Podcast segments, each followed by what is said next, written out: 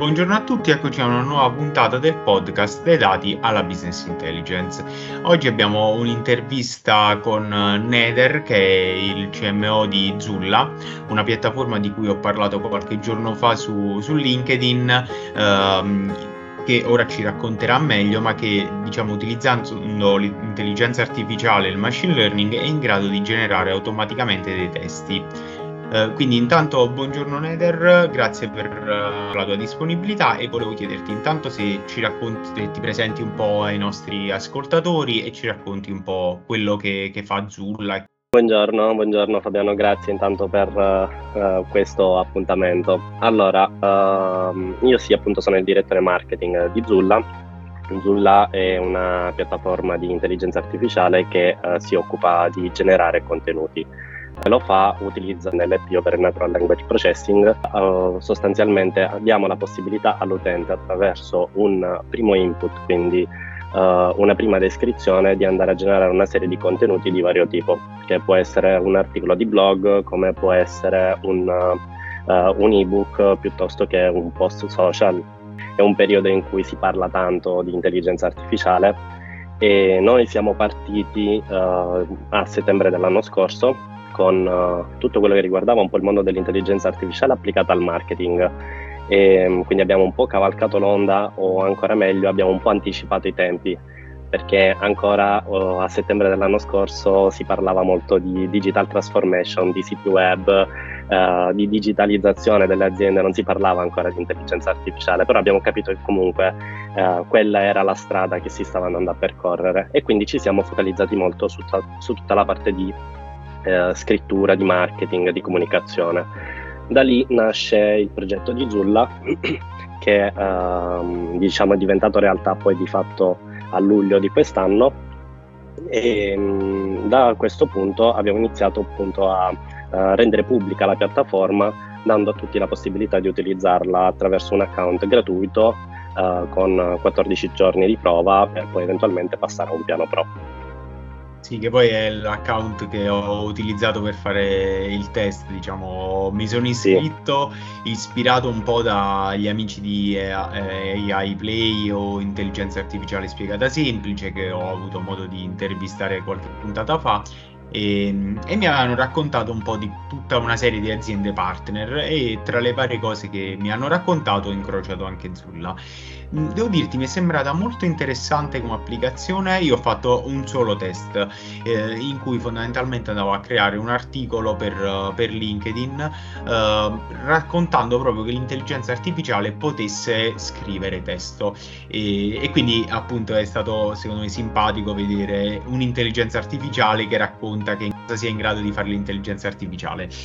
Uh, mi chiedevo come siete riusciti a modificare i risultati di quel testo scritto da, dall'intelligenza artificiale sulla base del formato. Mi spiego meglio, immagino che nel caso in cui si vada a selezionare ad esempio un, un uh, post LinkedIn, il, uh, il, formato sia diverso rispetto a un ebook e quindi anche il testo che poi l'applicazione andrà a creare sia, sia strutturato in maniera diversa.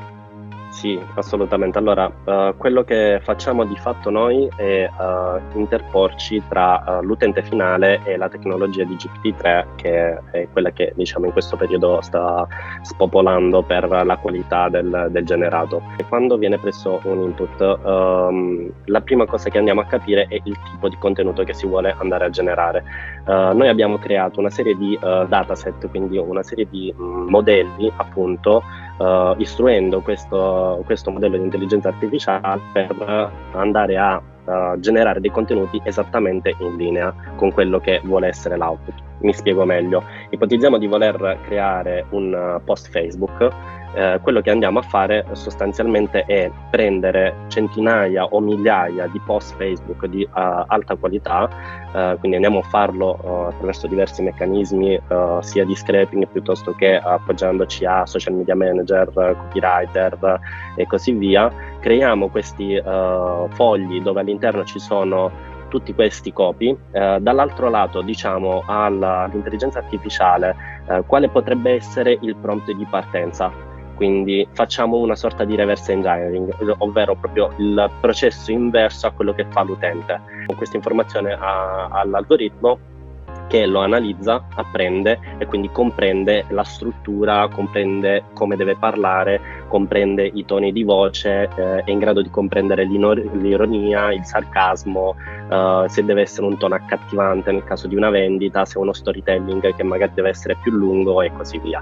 Uh, e questo poi lo replichiamo per tutti i vari modelli, quindi uh, per l'articolo di blog piuttosto che per il post LinkedIn e così via. Ma non facciamo in realtà solamente quello perché uh, purtroppo GPT-3 è molto forte nella lingua inglese. Uh, a differenza di molte altre piattaforme, Hai noi non la mia domanda, quindi ecco, vai pure, ecco. ero molto curioso. sì, sostanzialmente eh, quello che fanno uh, tutti i nostri competitor è dare la possibilità di generare un tra tutte le lingue possibili. Uh, il problema però sta nel fatto che uh, il generato è forte nella lingua inglese, è molto di qualità nella lingua inglese, mentre nelle altre lingue non lo è. Quello che noi facciamo è andiamo a fare una serie di uh, lavori di miglioramento del testo attraverso una serie di indici, di calcoli, uh, di algoritmi proprio, uh, che riescono a comprendere se il testo è grammaticalmente corretto, se c'è una giusta sintassi, se l'indice di leggibilità di quel testo è buono, quindi mh, mm, ci affidiamo a degli indici di leggibilità conosciuti come il Colpis per, per l'italiano ehm, e quindi andiamo a poi dare un output che di fatto fatto è, è stato prima uh, analizzato, elaborato e di conseguenza validato. Hai detto tantissime cose super interessanti secondo me. Uh, la prima è che di fatto non avete reinventato la ruota, come si suol dire, quindi vi siete basati comunque su un algoritmo già esistente, che poi in realtà non è un algoritmo, ma un motore vero e proprio di intelligenza artificiale che è il GPT-3 e, e, questo secondo me è importante eh, in generale come messaggio perché quando si parla di intelligenza artificiale, di dati in generale, c'è un po' la tendenza a voler rifare sempre tutto da zero. Mm, in questo caso sarebbe stato molto controproducente perché eh, il GPT-3 è comunque, uh, se non vado a memoria, utilizza qualcosa come 1,7 miliardi di parametri o comunque qualcosa di, di molto molto ampio e quindi sicuramente da quel punto di vista c'è stata molto, molta lungimiranza. Um, poi ragionavo anche sul fatto che in realtà non avete semplicemente preso il GT3 e, e, creato sopra un'applicazione web, ma avete utilizzato tantissimi altri algoritmi per uh, diciamo permettere semplificare un po' la vita all'utente. Quindi uh, anche da questo punto di vista secondo me è molto interessante sottolineare che quello che è semplice per l'utente finale in realtà richiede tantissimo lavoro dietro di modellazione. E poi mi, mi ha colpito molto questo lavoro fatto sia sulla lingua e, e sull'utilizzo degli algoritmi in generale nel senso che comunque a, avete avuto il problema un po' di creare dei dataset perché non esisteva il dataset dei migliori copy per, uh, per ebook e, e quindi avete già lì dovuto lavorare su come estrarre i dati, come analizzarli eccetera. Ma poi avete anche dovuto etichettare un po' a mano immagino um, diciamo quali copy fossero più allettanti oppure più sarcastici eccetera. E quindi qui un po' hai sottolineato quanto effettivamente il lavoro sull'estrazione dei dati sui dati uh, all'inizio sia effettivamente la parte più onerosa di un intero algoritmo. Quindi correggimi se sbaglio, ma credo che sia stato un lavoro bello lungo e complesso. Assolutamente, assolutamente sì, abbiamo dei data scientist che lavorano proprio a questo, quindi uh, si occupano proprio di fare questo, uh, ma ti dirò di più, uh, quello che fa Zulla nella versione generalista, quindi quella che è acquistabile da tutti, è la base ovvero uh, in realtà noi facciamo molto molto molto di più. Uh, mi spiego, noi abbiamo una versione enterprise che praticamente ci permette di creare un abito su misura per le aziende. Quello che facciamo in quei casi è andare a analizzare mh, dei dataset magari che possono essere quelli di, uh, dell'azienda stessa, quindi degli articoli di blog scritti da quell'azienda oppure dei libri o fonti di un certo livello per quanto riguarda magari il mondo del farmaceutico. Uh, sono degli argomenti molto tecnici, uh, molto approfonditi, in cui non si può essere creativi magari in determinati casi e dove quell'azienda magari ha la necessità di utilizzare un tono di voce specifico, che non è il divertente, l'accattivante, il serioso e così via, ma è il tono di voce dell'azienda X.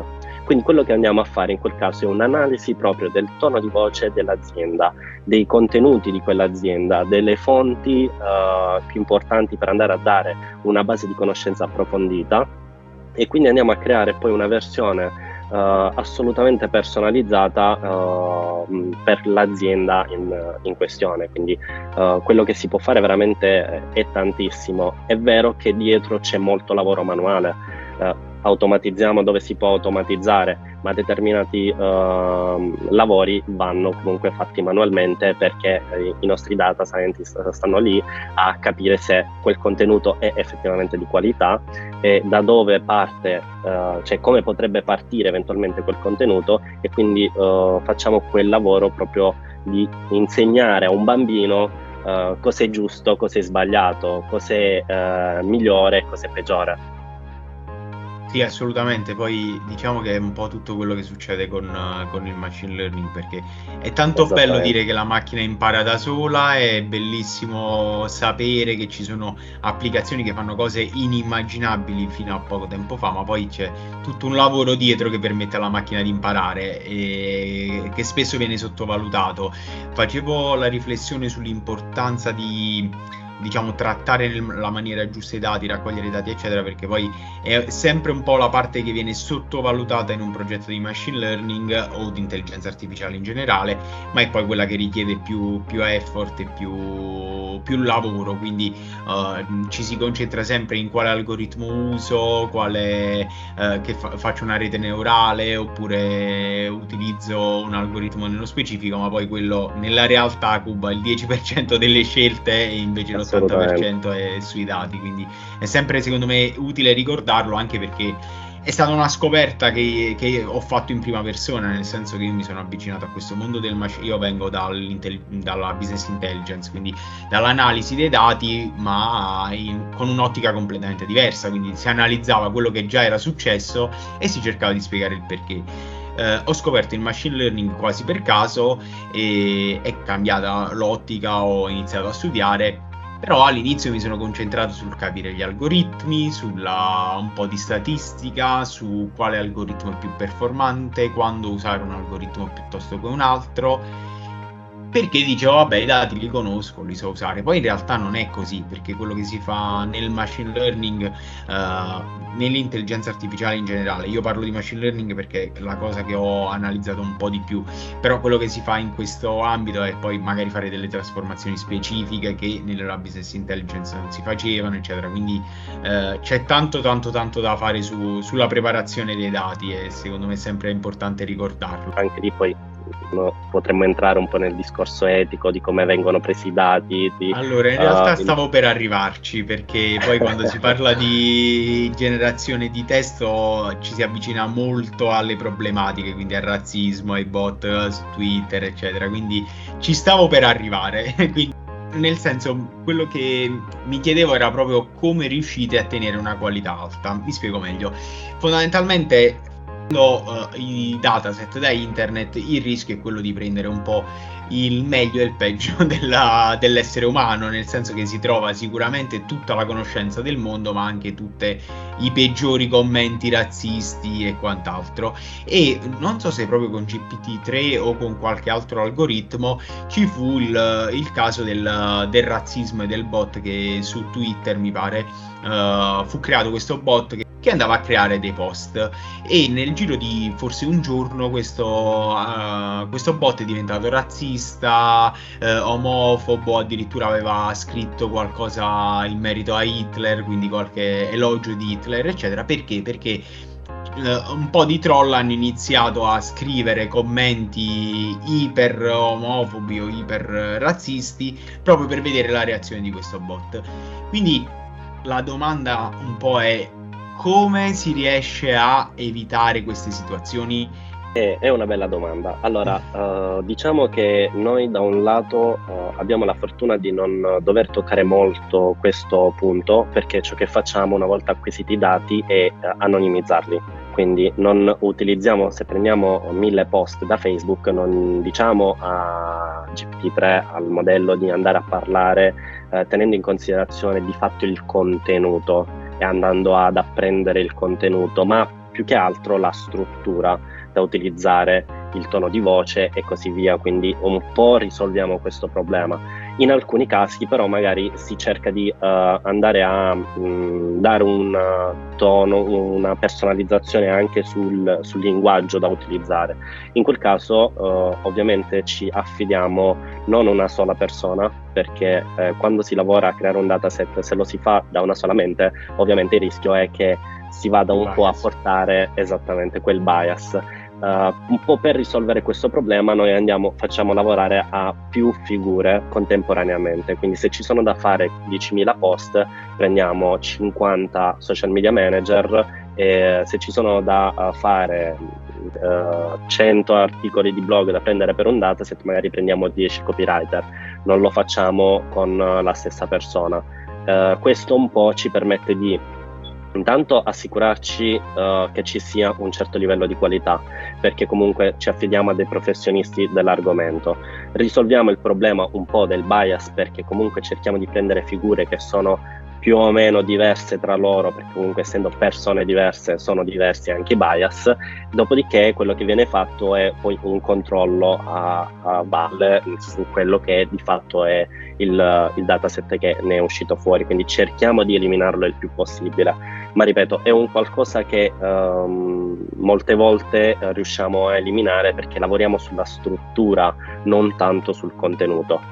Ovviamente mm, siamo molto attenti ad evitare situazioni come quella del razzismo piuttosto che dell'omofobia o quant'altro, ci poniamo sempre molto contro tutto questo tipo di, di lavori. Ottimo, ottimo. E immagino che poi anche il lavoro fatto nell'etichettare i vari dataset un po' aiuti anche nel evitare problematiche di questo tipo, quindi anche il ruolo manuale. Senti, diciamo questo podcast nasce un po' con uh, un duplice fine. Il primo è quello di fare divulgazione, ossia raccontare le potenzialità del, uh, dei dati in generale. Quindi diciamo aprire un po' la mente da quel punto di vista perché secondo me purtroppo ad oggi ancora si parla abbastanza poco di dati, almeno in Italia. L'altro obiettivo è quello di raccontare il valore dei dati, quindi eh, cercare di dimostrare che effettivamente questa cultura data driven può, può, esistere e che serve a qualcosa. Quindi qual è secondo te il vantaggio di uh, un prodotto come Zulla o in generale della generative AI, quindi di uno strumento di intelligenza artificiale in grado di generare testo, in questo caso specifico, comunque uh, contenuti? è sicuramente molto interessante per l'analisi uh, di ciò che avviene nel web. Quindi l'NLP permette a una macchina di comprendere um, un discorso e quindi poter analizzare uh, queste fonti per poi trarre delle conclusioni o, o, diventa molto interessante. Noi uh, abbiamo un progetto che porteremo a breve che è tutto quello della parte di SEO uh, ovvero uh, andremo a unire quello che fanno oggi piattaforme tipo SEO Zoom, Ubersuggest e così via per l'analisi delle keyword ha tutta la parte di analisi delle fonti, quindi uh, quelli che uh, sono un po' i Google Alert, i feed RSS di una volta e così via, insomma andiamo a prendere le informazioni dal web, analizziamo le keyword, capiamo i volumi di ricerca, uh, analizziamo se quella keyword è legata a un determinato argomento e quindi se c'è un trend in crescita e di conseguenza suggeriamo, già lo facciamo nell'enterprise ma è dove vogliamo arrivare anche un po' per tutti e, e di conseguenza suggeriamo anche qual è il contenuto da andare a generare per avere un trend, per avere un, un articolo in ottica SEO eh, che abbia una struttura ben precisa, Uh, per poter fare delle campagne uh, Google Ads ben strutturate utilizzando le keyword migliori sulla base di determinati argomenti. Quindi lì l'NLP entra molto uh, in sintonia con tutta la parte di analisi dei dati, quindi tutto quello che è un po' il mondo data driven. Guarda, veramente bella risposta nel senso che uh, hai aggiunto un pezzo importante secondo me. Uh, se da un lato una, gener- la generative AI aiuta nel ridurre i tempi, quindi abbattere un po' i costi di creazione di, do- di uh, contenuto, dall'altro in realtà può essere anche una guida per migliorare quello che si sta facendo. Quindi in quest'ottica questa integrazione con la SEO mi sembra molto molto interessante, ovviamente nell'ambito marketing, eh, però comunque oltre che ridurre, cioè non si ferma solo a, a scrivere il post, ma aiuta anche i professionisti del settore. E questo secondo me è un messaggio importante perché poi quello, un po' la paura che si ha quando rispetto all'AI e nello specifico alla generative AI è che un po' le macchine vogliano rubarci il lavoro. Io sono abbastanza convinto che non sia così, nel senso che uh, l'obiettivo è quello di facilitare un po' il lavoro dell'essere umano e portarlo a fare cose a maggior valore aggiunto. Non so tu che ne pensi in questo. Eh, diciamo che uh, io la vedo in uh, un punto di vista che è un po' un mix delle cose, nel senso che eh, noi ci scontriamo tutti i giorni con uh, i, libri professionisti, soprattutto i copywriter che dicono che l'AI eh, generativa ruberà il lavoro e così via. Uh, quello che noi ad oggi diciamo a tutti e anche ai nostri clienti è che uh, Zulla non è un sostituto del copywriter. Uh, Zulla è il supporto, il miglior collega che il copywriter può avere, che il CEO, vero che uh, cambierà il modo di lavorare, quindi sì, uh, si perderà uh, sicuramente il vecchio stampo di copywriter, ma ne nasceranno uh, nuovi, quindi il, non ci sarà una, secondo me questa sostituzione della macchina che sostituisce all'uomo, ma ci sarà un'evoluzione del ruolo dello scrittore, del, del, dell'advertiser e così via, che sarà in sintonia con le macchine. Quindi è, è, un po' la paura che si ha sempre quando c'è una grande eh, innovazione, una grande evoluzione, si ha paura che, di questa evoluzione. Ancora molte volte la si vede un po' come Terminator, le macchine che eh, ci distruggeranno, che ci governeranno. Ora leggevo anche di intelligenze artificiali, la sostituzione della politica, quindi si sta parlando veramente dell'AI in tantissimi ambiti. Io penso che um, i ruoli si evolveranno, i lavori evolveranno e saranno sempre più in sintonia con la tecnologia. Torniamo nel passato, ci sono già state situazioni di questo tipo, sicuramente con l'industrializzazione, ma non solo. Basti pensare che eh, nell'Ottocento esisteva una figura professionale che era lo svegliatore, ossia una persona che veniva a bussarti alla finestra per farti alzare ad una determinata ora. È stata inventata la sveglia che di tecnologico oggi sembra non aver nulla, ma ha rivoluzionato comunque un po' il modo di vivere, e lo svegliatore non esiste più. Questo che vuol dire? Vuol dire che forse nell'immediato ci saranno delle persone che possono avere problemi a cambiare? Sì, sicuramente, è già successo, continuerà a succedere, ma allo stesso tempo magari la persona che una volta faceva lo svegliatore oggi fa qualcosa di un po' più utile a se stesso e alla uh, comunità in generale quello che credo è che di fatto la macchina non sostituirà una persona, ma è il collega dell'esperto, quindi l'esperto continuerà a servire. Magari in alcuni contesti riuscirà ad automatizzare alcuni task più ripetitivi, ma poi di fatto è comunque lui che dovrà guidare la macchina in qualche modo, potrà farsi dare dei suggerimenti Assolutamente sì, ma io faccio l'esempio del marketing. Una volta il marketing si faceva anche senza tecnologia, erano tutti dati così su carta, foil, grafici e quant'altro che venivano fatti. Col tempo si è evoluto, non, non si è persa la figura del marketer o del, del reparto di marketing, del direttore marketing, eh, si è evoluta. Eh, addirittura sono nati nuovi lavori come il data scientist che sicuramente esisteva prima ma non veniva definito data scientist. Oggi viene definito così perché la mole di dati è diventata enorme, ma non li vai a analizzare manualmente uno a uno, ti affidi certo. a, alla tecnologia, quindi comunque sì, uh, uh, così come per la scrittura di codice, così per, la, per qualsiasi altro campo, sicuramente ci sarà un, uh, una fase in cui ehm, chi e qui, qui bisogna anche dirlo, chi è in grado di cavalcare l'onda si evolverà. Chi invece starà un po' a, io penso, a lamentarsi, rimarrà fermo alla, alla lamentela, quindi uh, è, è, anche importante per tutti noi uh, adattarci al cambiamento, evolvere insieme a quello che è l'evoluzione un po' del mondo e uh, cercare di reinventarci continuamente. Semplicemente un nuovo collega che mi può dare veramente un grandissimo supporto per fare meglio il mio lavoro, avere più tempo, perché la cosa che oggi vale di più è il tempo, e io questo tempo poi lo posso dedicare per me, per studiare, per migliorarmi, ma soprattutto per passarlo anche con i miei cari, con i miei amici, per dedicarlo a me, al mio benessere. Assolutamente, è un messaggio che mi piace tantissimo e quindi non, non introduco nuovi concetti e voglio lasciarlo qui per, uh, perché è importante secondo me. Guarda, io uh, intanto, visto che stiamo parlando di tempo, non voglio rubartene troppo, quindi ti ringrazio tantissimo per la chiacchierata.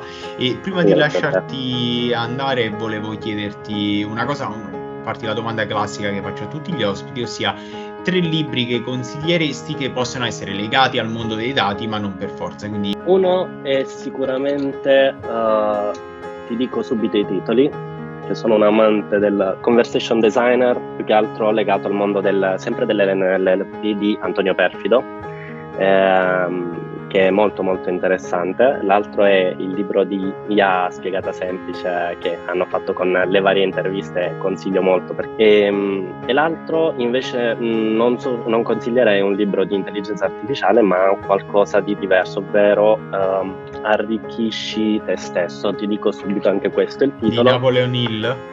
Pensa e arricchisci te stesso. Pensa e arricchisci te stesso, esattamente, che è un bellissimo libro anche da leggere. E um, questi sono i tre libri che consiglio. Guarda, allora, ancora grazie mille per la chiacchierata e ovviamente nella descrizione del podcast andremo ad inserire il link per, per poter provare eh, l'applicazione. Dicevi che ci sono 14 giorni gratuiti. Aspettiamo un po' i commenti de- degli ascoltatori per sapere se diciamo, cosa ne pensino della, della, piattaforma e magari leggeremo qualche cosa scritta tramite Zulla direttamente in giro. Molto volentieri, grazie. Grazie mille ancora per la chiacchierata.